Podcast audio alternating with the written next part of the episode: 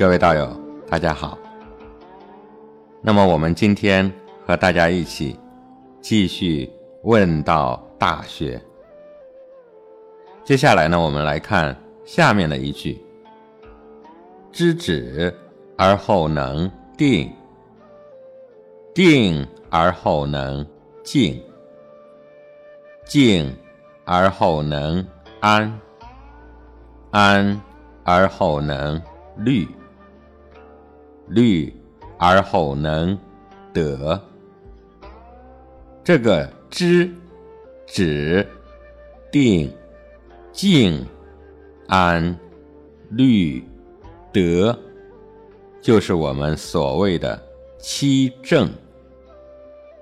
这是大学之道的七个修正的层次，大学中的精华、精髓。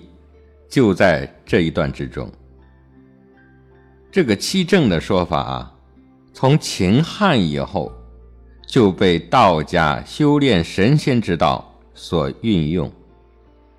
到了东汉以后啊，佛学传入了中国，讲究修习小乘禅定的罗汉果位和修正大乘道菩萨地位的止观方法。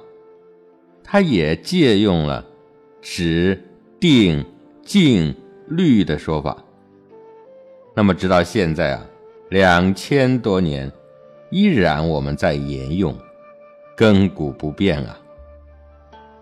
那么，曾子著《大学》时，希腊的哲学家苏格拉底还刚刚出生，佛学开始传入中国。约在西元开始的六十五年以后，那么距离曾子的时期啊，约有五百年的差距。所以我们说，儒道古时候是不分的，啊，它是我们的本土文化，也是最早的、唯一的本土文化。其他的诸子百家。都离不开道这个根源。虽然我们后来啊，把孔子、曾子一门称之为儒家，那么大家也可以看出来，《大学》第一句就是“大学之道”，它还是没有离开道。那么至于佛教、基督教等等。我们都称之为舶来品，它当然不属于我们的本土文化。为什么我要谈这个本土文化呢？我们中国有句老话，叫“一方水土养一方人”。我们大家看啊，南方人、北方人各有不同，各有特点。这就是水土的作用力。一个北方人去了南方，衣食住行都不适应。那么，一个南方人在北方生活，有各种的不方便。这就是水土的作用力。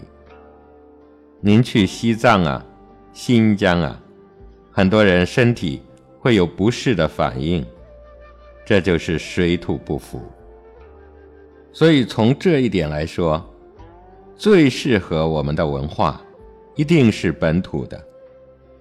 另外，我们还知道啊，中国是五千年文明古国，五千年文明的积累在哪里有啊？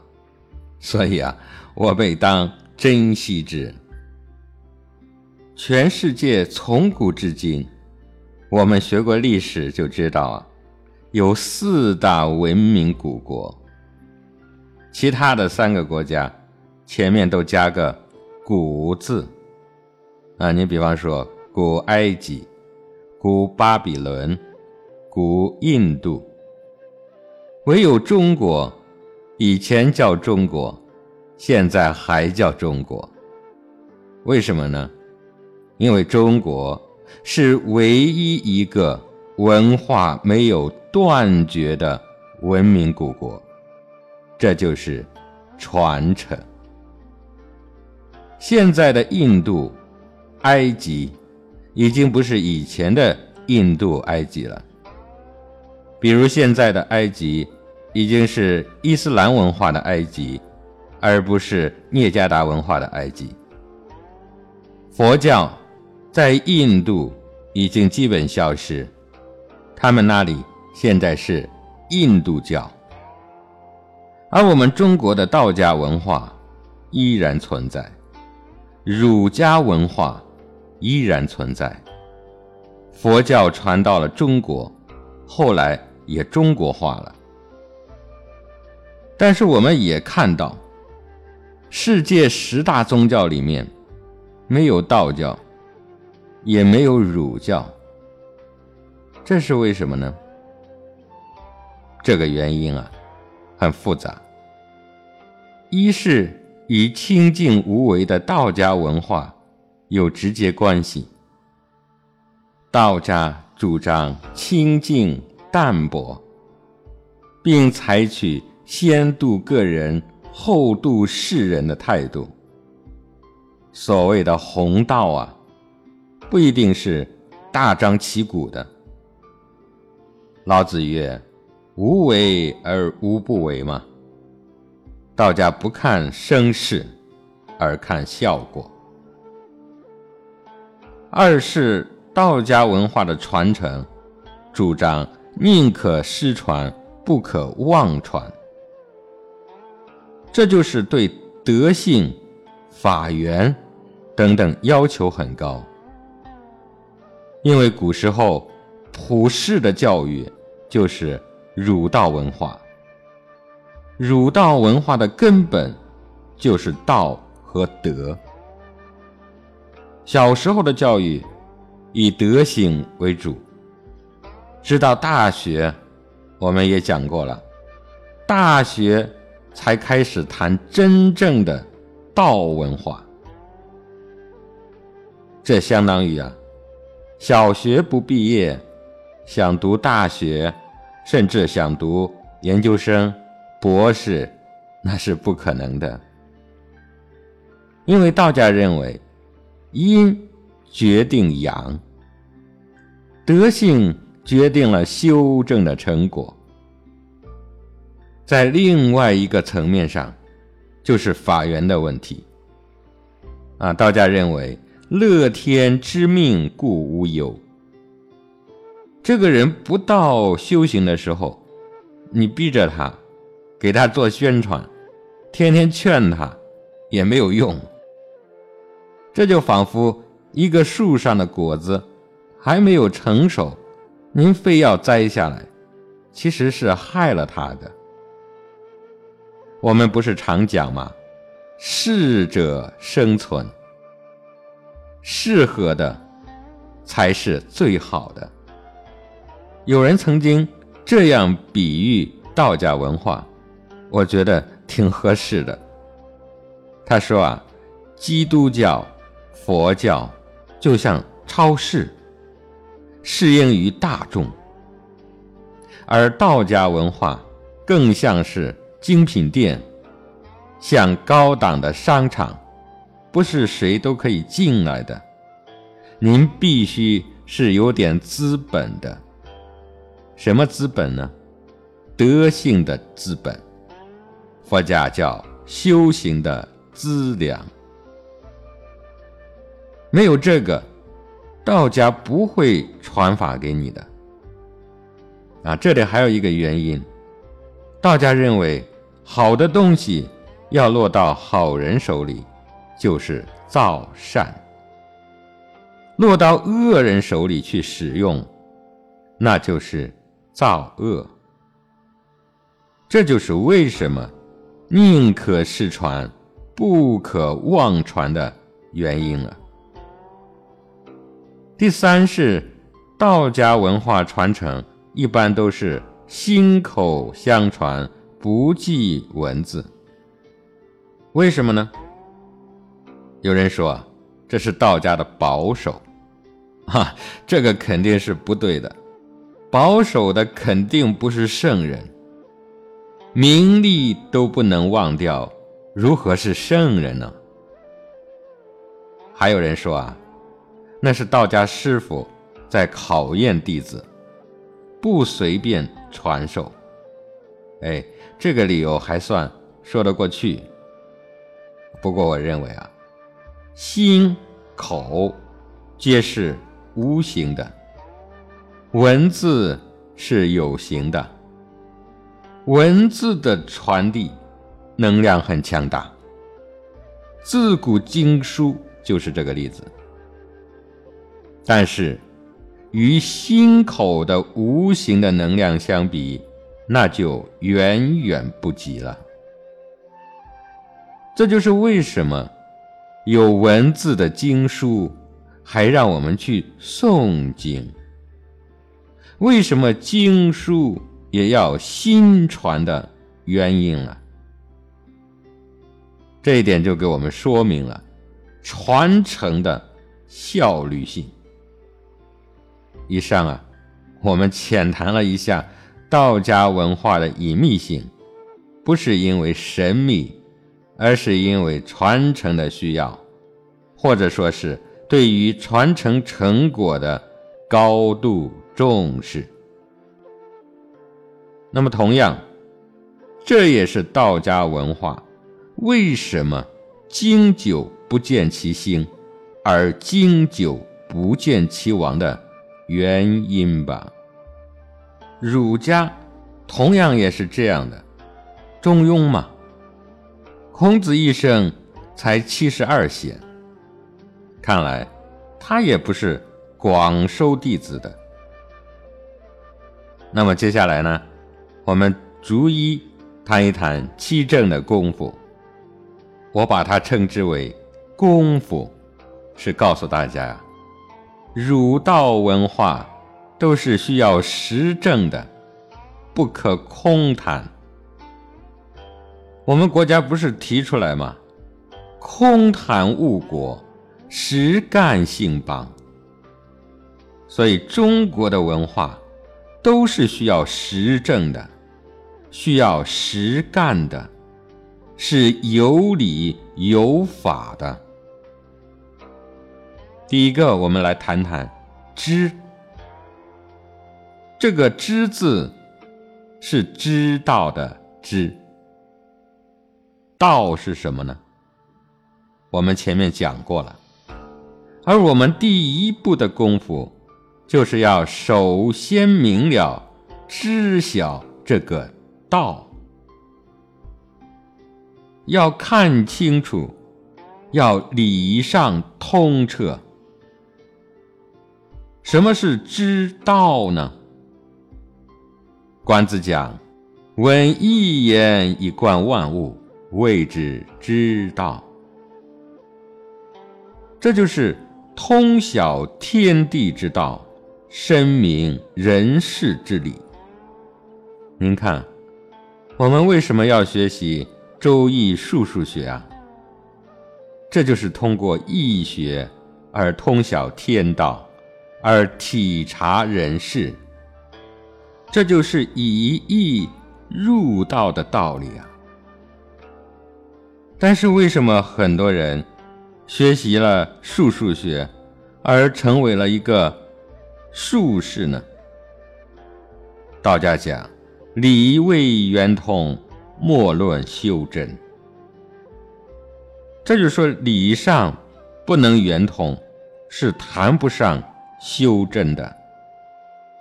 所有的功夫都是盲修瞎练。再高层次的法，走到您手里也变得层次。低下了。庄子在外物篇上讲：“心彻为知。”这就是说，知就是心底清澈，不染一尘。能够心底清澈，就可以智慧出。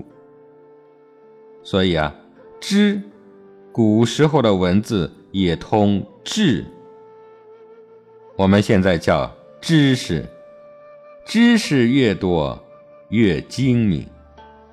圣人要智，智慧越多越与道相合。所以我们引用薛文清公的话说啊：“见事贵乎理明，处事贵乎心公。理不明，则不能辨别是非；心不公，则不能裁度可否。为理明心公，则于事无所疑惑。”而处得其当矣。只有理上明达，心上公正，也就是内心清澈，内心无私，才能无有疑惑，才能处得其当，也就是孔子说的当位。佛家神会禅师。就直接提出“知之一字，众妙之门”。神会禅师是禅宗六祖慧能大师的弟子，他这句话就是肯定的说：“知就是入德之门，知便是明道悟道的最基本的作用。”朱子曰：“知之，则智有定向。知就是明白，理上通达，因此产生志向。志向就是志在圣贤，这就是我们修行的目标。知而后愿，无愿。”那就是因为您还无知，愿为天地立心，愿为生民立命，愿为往圣继绝学，愿为天下开太平。这种愿力是从哪里发出来的呢？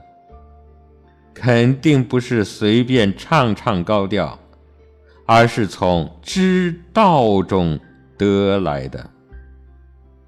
您明了天道，也就是您知道了，那么您就知道您的天命了。那么您才会不执着，您才能真正放下。修学的过程啊，就是信。解行正，信呢，解了就有志向了。信就是圣贤之教导，就是毅力；解就是理解，彻底明白了，就是觉悟了。只有这个作为基础，您才可以真正去行去正。进入道门，我们知道了，我们就有了愿。愿本身就是力量，我们叫做愿力。有了愿力，我们知道什么该做，什么不该做了。我们还听说过一句话，叫愿力。大过业力，业力是什么呢？业力就是您做了不该做的事情，佛家称之为业。为什么会有业呢？为什么做恶事呢？因为不知道嘛，因为无名嘛。这个在《易经》上讲叫单位，佛家叫戒，儒家叫止。老子在《道德经》中讲啊：“名于身孰寝？身与祸孰多？得与亡孰病？甚爱必大费，多藏必厚亡。故知足不辱，知止不殆，可以长久。这就是我们要谈的第二个功夫，叫止。止就是修行中的止欲、止妄、止恶、心善的意思。知是指的前提基础，止是知的必然结果。知就是求知学习，知得识道，知书达理。明白做人做事的道理，明白万事万物的内在自然规律，遵道循德，顺应事理，无私欲邪事，那么我们就会心中天理长存。不追逐名利，不厚聚财货，不甚爱大费，知足常乐，只欲生回。这才是身心健康、长生久世之道啊！止就是停止的意思。哪里停止呢？刚才也提到了，知道什么该做，什么不该做。往小了说，就是您秉持中庸之道，可以应万事而无咎，也就是没有过错。往大了说啊，您已经明白今生的使命，您明白您为何而生，又为何而死。您生又当如何？死又当何去？所以您自然而然就会置心一处，把心放在您真正生命层次的提升上，而非虚妄的财色名食睡了。这就是道家讲的。外王之道，有所为，有所不为。止于这一理念上，才能处变而从容不惊，处事而无悔。易经上讲啊，君子终日乾乾，夕惕若，力无咎。孔子说他。五十之天命，六十而耳顺，七十从心所欲不逾矩。这就是非常好的从知到止的例子。找到自己的定位，秉持不在其位不谋其政的原则。守住自己的本分，也就是遵守自己的职责使命所在。我们这个外王之道，靠什么来实现呢？靠的是内圣之道。只有内圣，才能外王。这也是王阳明先生提出的内明之学。内明的止，才能引申到外用的止的作用。这就是佛家讲的至心一处和细心一缘。但是很多人现在问题就来了，我也想戒，我也想止，我也想好好的专心的修心。修性修行，但我就是做不到啊！我就是无法实现，我就是不能成功。为什么呢？这就是次第出了问题。所谓知所先后，则近道矣。您想到做不到，那是因为您还没有知道，至少没有彻底知道。您认为自己知道该如何选择了，那是表面的，不是真知。只有先真知道了，才能够真止住了。这便是知是主，止是客。比如您去吃饭啊，您是先知道自己饱了而停止吃饭呢，还是先停止吃饭才知道自己饱了呢？这就说明知和止的先后关系。也就是主客关系，人们不知道自己怎么来知止，所以英雄可以征服天下，而不能征服自己。圣人之道，就是降服自己的心思，而返归平静。初步能做到如老子说的。专气致柔，能婴儿乎？这样才能渐渐达到知止，而进入明德的境地。圆觉经上讲啊，知患即离，不作方便；离患即绝，亦无见次。知道这个患，您才能离开，也就是戒。这个幻，就是妄想、分别、执着。如何能知呢？这里我们也有方法论。我自己实证过的方法有两个，感觉很有效的，这里介绍给大家分享。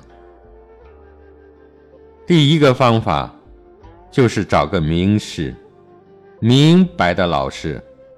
不是知名的老师。这个原理很简单，欲知山上事，须问过来人。第二个方法呢，就是精读千遍，其意自现。还有的地方说啊，精读百遍，其意自现。啊，还有人问我啊。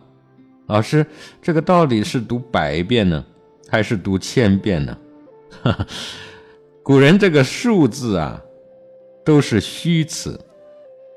比如“飞流直下三千尺，疑是银河落九天”。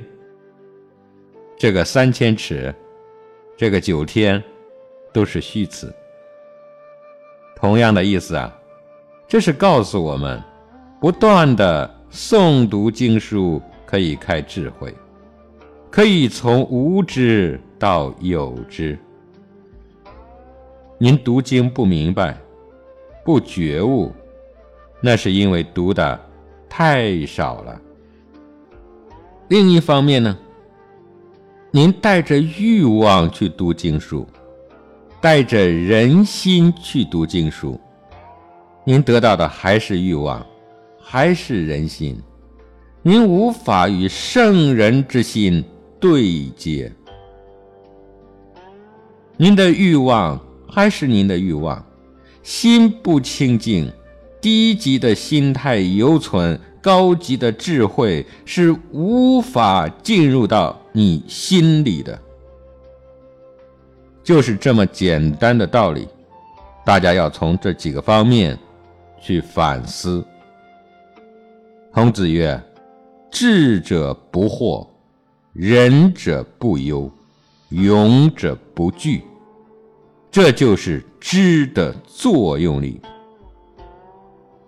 之后方能止，是在明理之后，心中通彻光明，不越礼欲规，不做违背天理良心之事。孔子讲啊。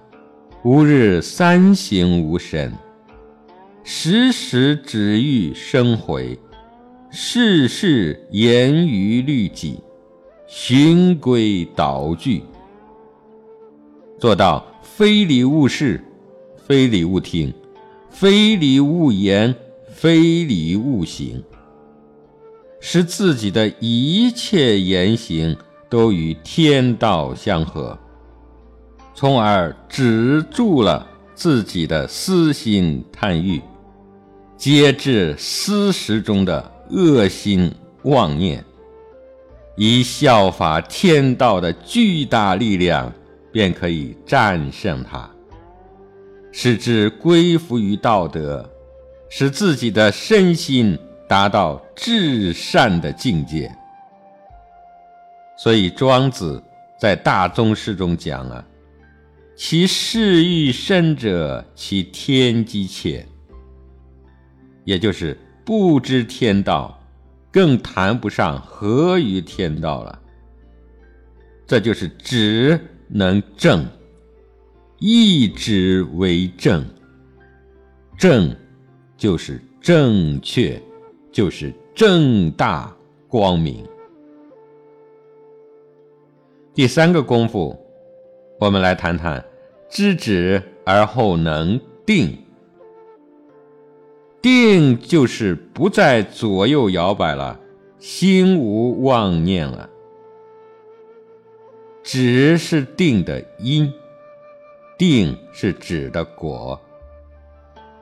也可以说，止是定的前奏，定是止的成效。佛家的修正，最基本的便是戒定慧。所谓戒，相当于儒家的理学。所谓礼仪三百，威仪三千。这个属于由心理行为为起点，推及到立身处世，甚至和世间万物的整体道德息息相关。这个次第，我们也要分清楚。不能混淆，要分其先后。这个七正的功夫啊，都是循序渐进，一环扣一环的。那么先止后定，与先定后止有什么区别呢？我们现在很多人是假定，也就是好像很安定。实际上都是做个样子，学着古人坐禅的样子，认为坐禅就等于修行，就等于得道，那是假定。内心没有消除，本性没有改变，用时间和样子而得到，那是不可能的。所以修行。不要追求表面，而在乎内在的功夫。这就是很多人啊自学成才，大部分是学着样子。自学不但不能成才，而且贻害无穷。定，从人生观、价值观、世界观方面来讲。就是修为的心智定向，人生世界观的价值取向，人生之旅的目标定向确立与终极归属。人若能明白道德之理，知道人生的真谛，决定人生的取向，将人心的私心妄念的错误的人生观。改造成为正确的人生观，我们叫道生观。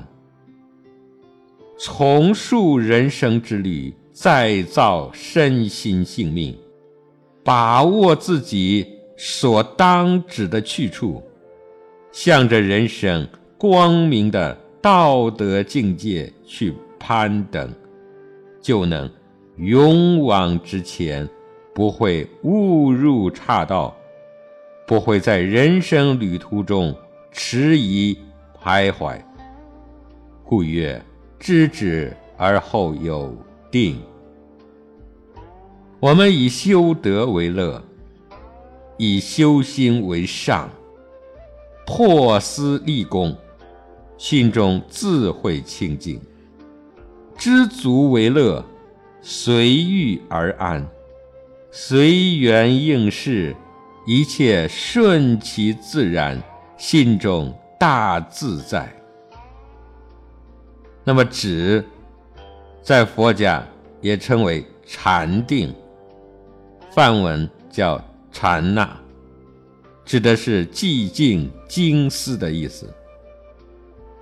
佛家的这个词啊，是源于魏晋以后的翻译，是借用《大学》的“知止而后有定”，保留了原来的禅音，配合了一个“定”字，因此就叫做禅定了。到了初唐，玄奘法师又改译作静虑，就是这个渊源。然而佛家又把止和定的功果境界通名为三摩地，就译为三昧。玄奘法师的心意叫奢摩他，这都是文字。言语发音有差别，所以用字不同。另有一个译名呢，叫三摩波底，这个是指定和慧同一境界之果。佛家的定学通称为四禅八定，四禅指的就是初禅。心一静性，离生喜乐。道家是配合气脉的道理，叫入静。二禅，定生喜乐，就是身心如同离开与物理世界脱开一般，有一种远离的感觉。道家称为出神。三禅。离喜妙乐，离喜即离心境上的喜悦，只有定静之乐。浑身十万八千个毛孔，无处不乐。道家讲叫法喜充满，喜悦圆融。四禅，舍念清净，气住脉停。了无一念，所以道家有一个功夫啊，叫胎息，也叫归息，说明了四禅以后还有四个定境，合起来称为四禅八定：空无边处定，实无边处定，无所有处定。非想非非想处定，啊，这里我们做个了解就可以了。在中国古代，儒道尚未分家的时候来讲啊，这就是内视和经思的实际学养的意思。早于孔子而生的管仲，便提出了心术的重要。他说啊。四之四之，鬼神通之。佛道两家称为神通，就是这个意思。迟于孔子而生的庄子，他讲神明来设。但这里要知道啊，管子、庄子所说的鬼啊、神啊，并非童话。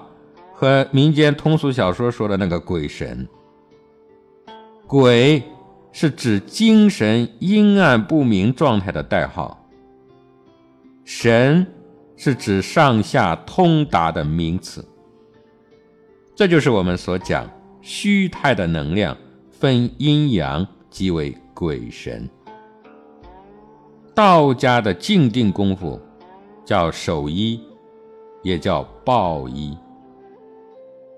老子曰：“在营破抱一，能无离乎？”庄子曰：“我守其一，以处其和。”《太平经》有守一名之法，并称是长寿之根。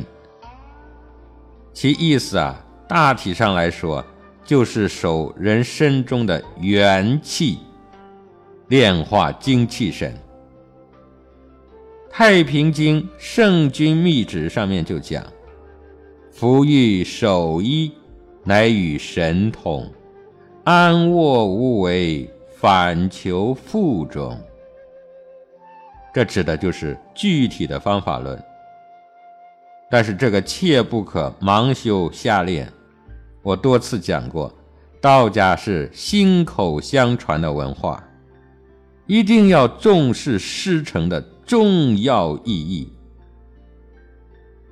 师承传递的肯定不仅仅是知识、方法、动作。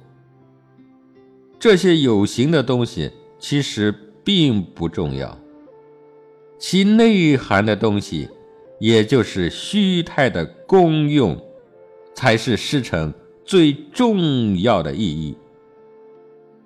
这里我们就要知道，守一就是静定功夫。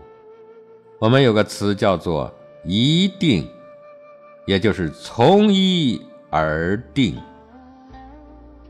我们还有个词叫做“决定”，决方能定。决，实际上有个词叫做“相决而去”。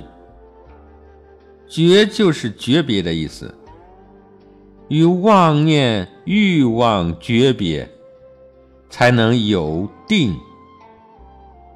这就是以人心和道心。人欲若进一步啊，道心就退一步。《小窗幽记》上讲：“一道治欲，则心自清。”所以与人心诀别，道心自然生起。《清净经》上讲：“人心好静而欲牵之。”欲就是动。心静就合道，定为中心，动为外缘。佛家叫如如不动，道家叫心如止水。现在我们叫坦然淡然。一个人的命运如何，不取决于聪明才干，而取决于您的定。因为定有力量，叫定力。您的心在哪里，您的命运就在哪里。第四个修正的功夫叫做静。我们知道诸葛亮有句千古名言，叫“淡泊明志，宁静致远”。淡泊明志。的重点在淡泊上。既然肯淡泊，又甘于淡泊，甚至享受淡泊，那当然可以宁静致远了。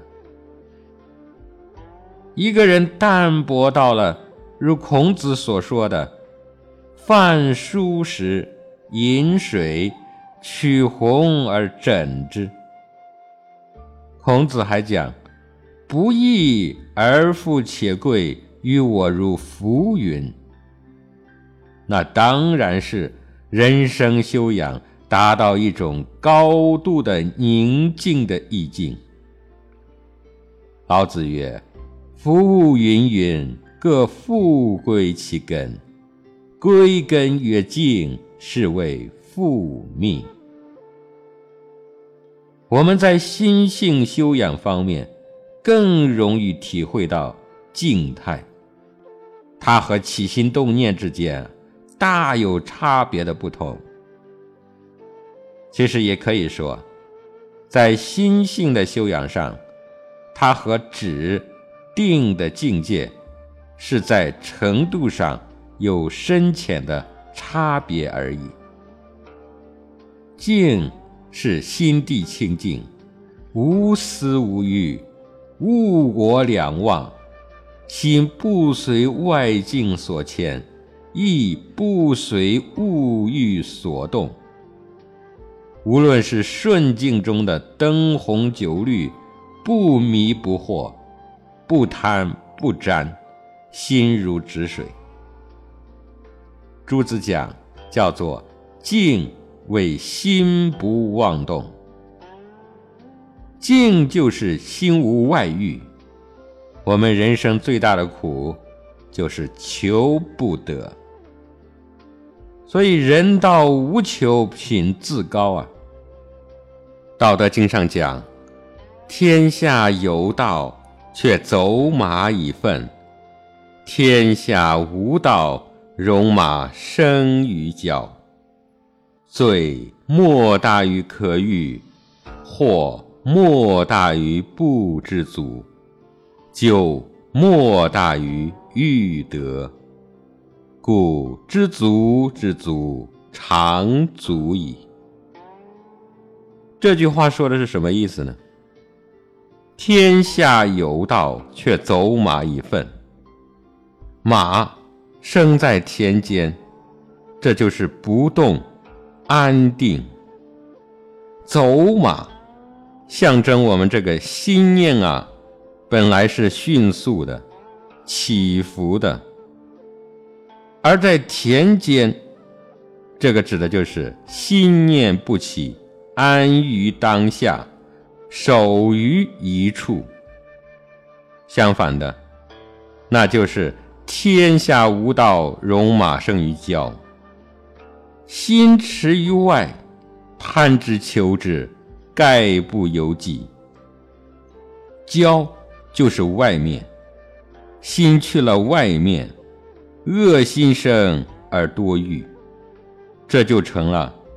罪莫大于可欲，祸莫大于不知足，咎莫大于欲得。罪也生出来了。佛家讲不明因果，念念造业。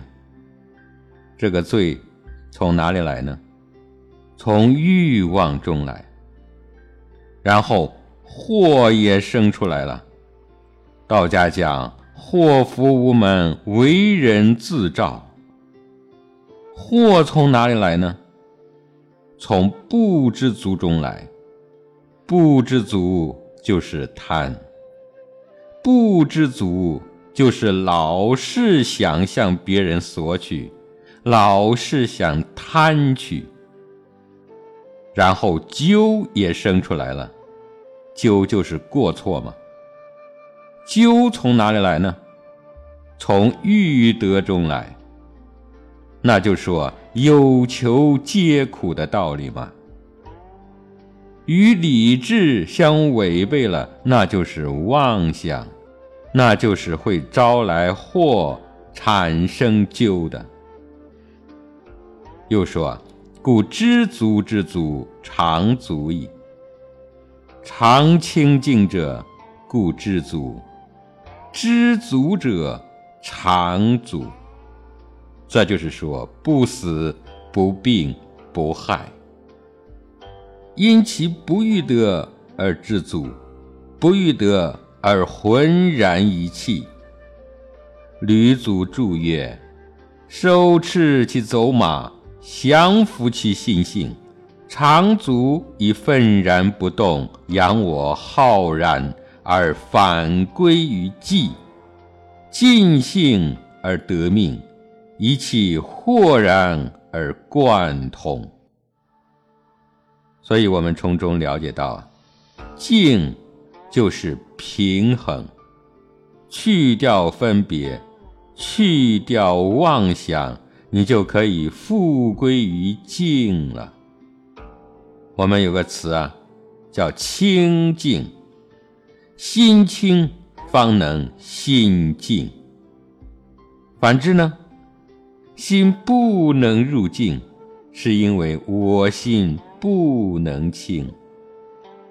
所以入静入定，在于去欲，而不是学着别人打坐修行。人家是练功，您却是独坐玩空。第五个修正的功夫，叫做安。安字，上面一个宝盖头，下面一个女，什么意思呢？《说文解字》上说啊，“交付身无也”，就是仿佛一个女子在深屋里面的样子。那么“安”就是安心、安静、安宁之意。人的心中有了德性，自能看透世俗人生的一切。面对名利的宣泄。物欲横流的纷繁世界，常能止欲生悔，克己自省，不为物尘所染，不被花花世界迷心，反而是心明如镜，不为物欲所累心，随缘应事，随遇而安，一切坦然面对。除德之外，别无他求。最后连德也不去求了。这样一来，我们的心性就巍然不动，心地自安，性天光明，身心内天地必然是一片祥和的太平盛世。就如宋儒理学家们所说的：“人欲静静，天理流行。”到这个境界，便会如人饮水，冷暖自知。此身此心，两者都有一种清安清新的感觉。不过，这还没有达到如《易经》上所说的。喜心退藏于密的高层次，同样的也没有明白老子所说的“外其身而生存”的原理。做人之道也是如此啊！一个人如果不用正确的人生观定住自己的心，让私欲妄念任意张扬。被魔石邪心牵着鼻子走，终日为金钱名利而奔波，活得很累很累。不仅心中的烦恼无一刻停歇，命运也随之起伏，身体疾病丛生，灾祸也就在所难免了。若能定住自己的正心，清净身心，用德性修正自己的人生观，那么人生的一切都会向良性的方向发展。静而后能安，心安身安，内外皆安然，何乐而不为呢？以上可以说啊。由知止开始，一直到定、静、安的程序，是内明之学，或者可以总结为静定的功夫的不同的层次。安而能全，我们叫安全。很多人为了自身的安全，家人的安全。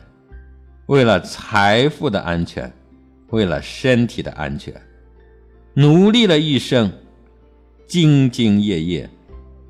但可悲的是，其一生都没有去研究一下人生如何得以安全啊！只想保全而心不能安，何来安全呢？于是乎。我们看到，疾病、财务风险、食品危机，乃至于各种天灾人祸缠绕人生，危及性命，却不知安而能全的道理。老子曰：“善射生者，路行不遇四虎，入军不备甲兵。”善生，指的就是喂养其生；四虎，指的就是猛兽；甲兵，就是拿着兵器的士兵。圣人为什么会这样呢？为什么如此的安全呢？因为其和阴阳之传同神明之德，命由我立，我命在我。不在天。庄子曰：“至德者，火不能热，水弗能溺，寒暑弗能害，禽兽弗能贼。非为其薄之也。言察乎安危，宁于祸福，谨于去救，莫之能害也。”这就是说啊。圣人，焰火不能炙烤他们，大水不能堕落他们，冰冷炎夏不能扰乱他们，飞禽走兽不能损害他们。不是说他们破林水火、寒暑的扰乱和禽兽的损害而能幸免，而是说他们明察安危。安于祸福，慎处离弃与贪求，因此没有什么器材可以损害他们。其实这就是告诉我们，自然包含于内中，人为表现于外在。高能量的人何其天然，立足于天然的规律。居处于自得，反归大道，而可无惑无忧。那么第六个修正的功夫，叫做虑。我们知道有个词啊，叫思虑。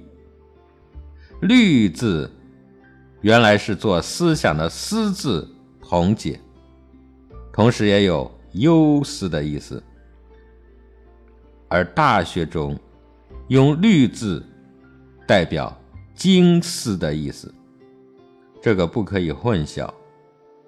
另外，我们把“虑”和“想”也容易混淆。想是属于在心理上、头脑里粗浅的现象，我们叫它为妄想。甚至叫它妄心。至于“虑”字，它跟妄想不同，它是细致的、宁静的，并不像妄想一样有扰乱自信的作用。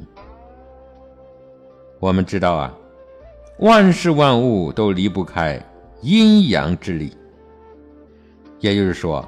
万事万物皆有阴阳两面对立而统一，仅靠主观意识所掌握的事物表面现象去运筹，虽也能触到事物之相，但是只能知其一而不能知其二，难以尽知事物本质中的运化。根本的规律，不能从根本上去改变事物发生发展的客观规律。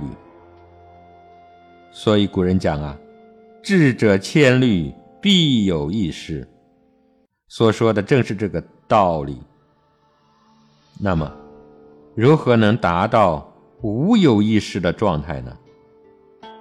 以上啊，就已经告诉我们答案了。这就是安而全的道理。人只有达到心中清净安然之时，进入无思无欲的状态，灵性思维才能闪现，先天慧性才能生发。这种慧性之律是不律之律，是一种德心与自然万物之性相应相合，我们称之为感而随通。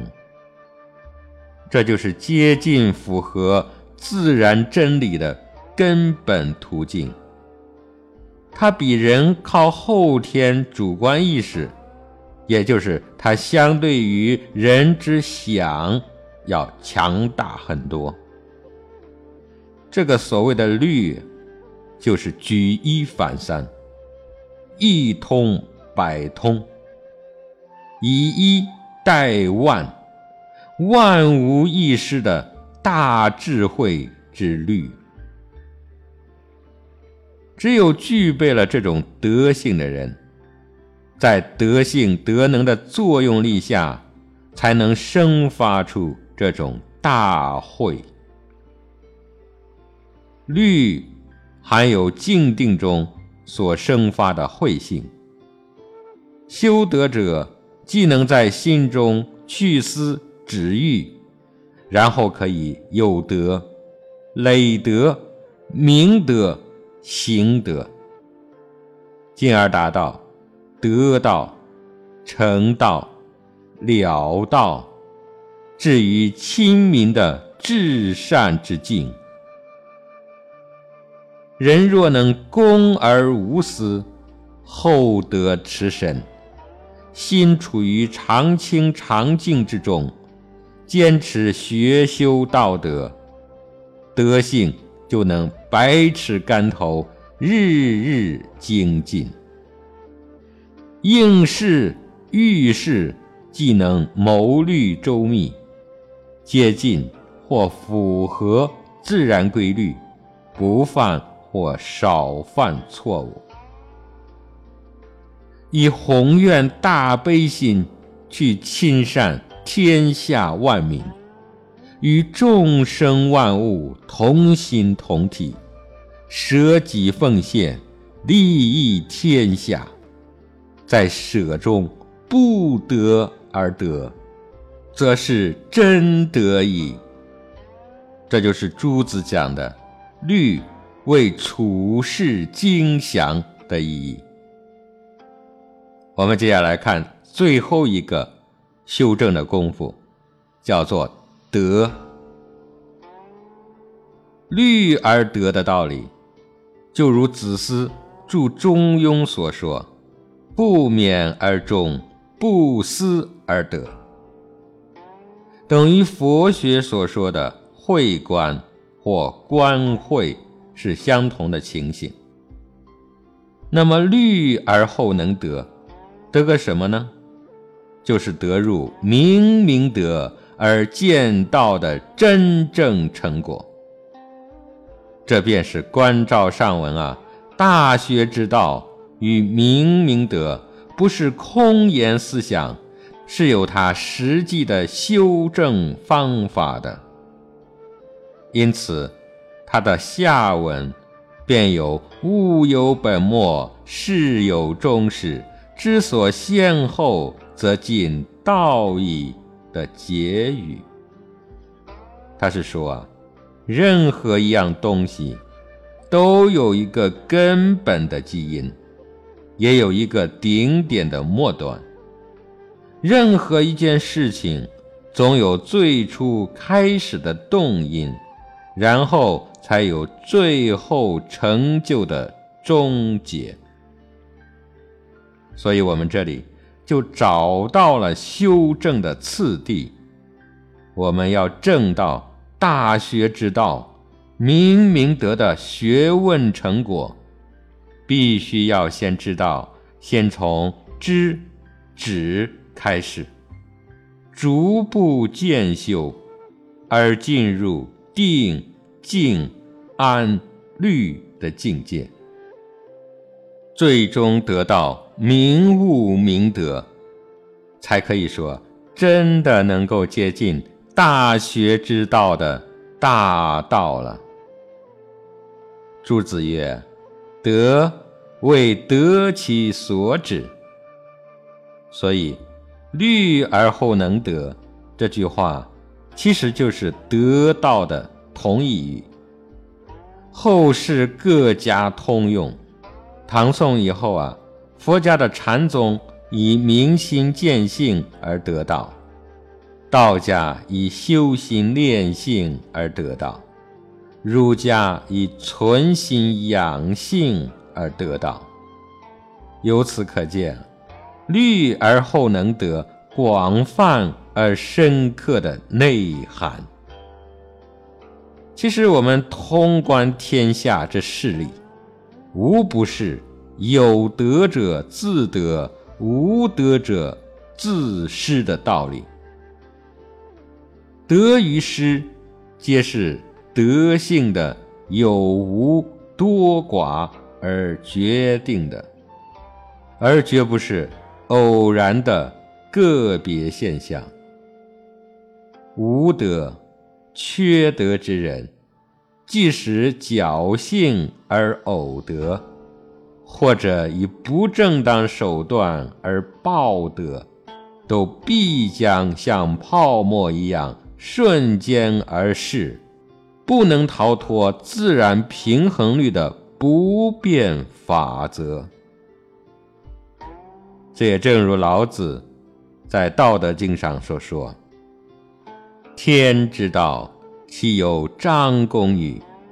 高者抑之，下者举之。有余者损之，不足者补之。天之道。”损有余而益不不足，人之道损不足而奉有余。这个意思是说啊，宇宙自然的平衡之力，人道、天道皆不出此理。天之道，不言而高，不明而尊。不动而大，这就是天之道。天之道有张弓与，弓者，中也。不高不下，之谓中。我们用大力气，这就把箭射出去了。如果我们用的力小而不满弦，弦不满。则不中，这个弓就或高或低，没法聚中。这就是说，天之道就像弓一样，不能过，也不能不及。过者不能中，不及者也不能中。天之道不就是个中吗？不足者。天道补其足以为中，有余者，天道损其余以为中。这就是平衡原理的必然。人道如果与天道同，即合于天道。但是啊，如今人道不是这样的，不中不和。见有余者，损之；不足者，亦损之。每个人都自恃其强壮，殊不知损之又损，如何能够有余呢？人若能合天之道，内固中和，随先天之自然，不言不动而居其中。这就是道者，就是圣人。在《道德经》中，专门有一章来叙述德而一，就是德一章。老子曰：“昔之得一者，天得一以清，地得一以宁，神得一以灵。”古得以以盈，万物得以以生，侯王得以以为天下正。这段话就告诉我们啊，守法之要，返本还原之意。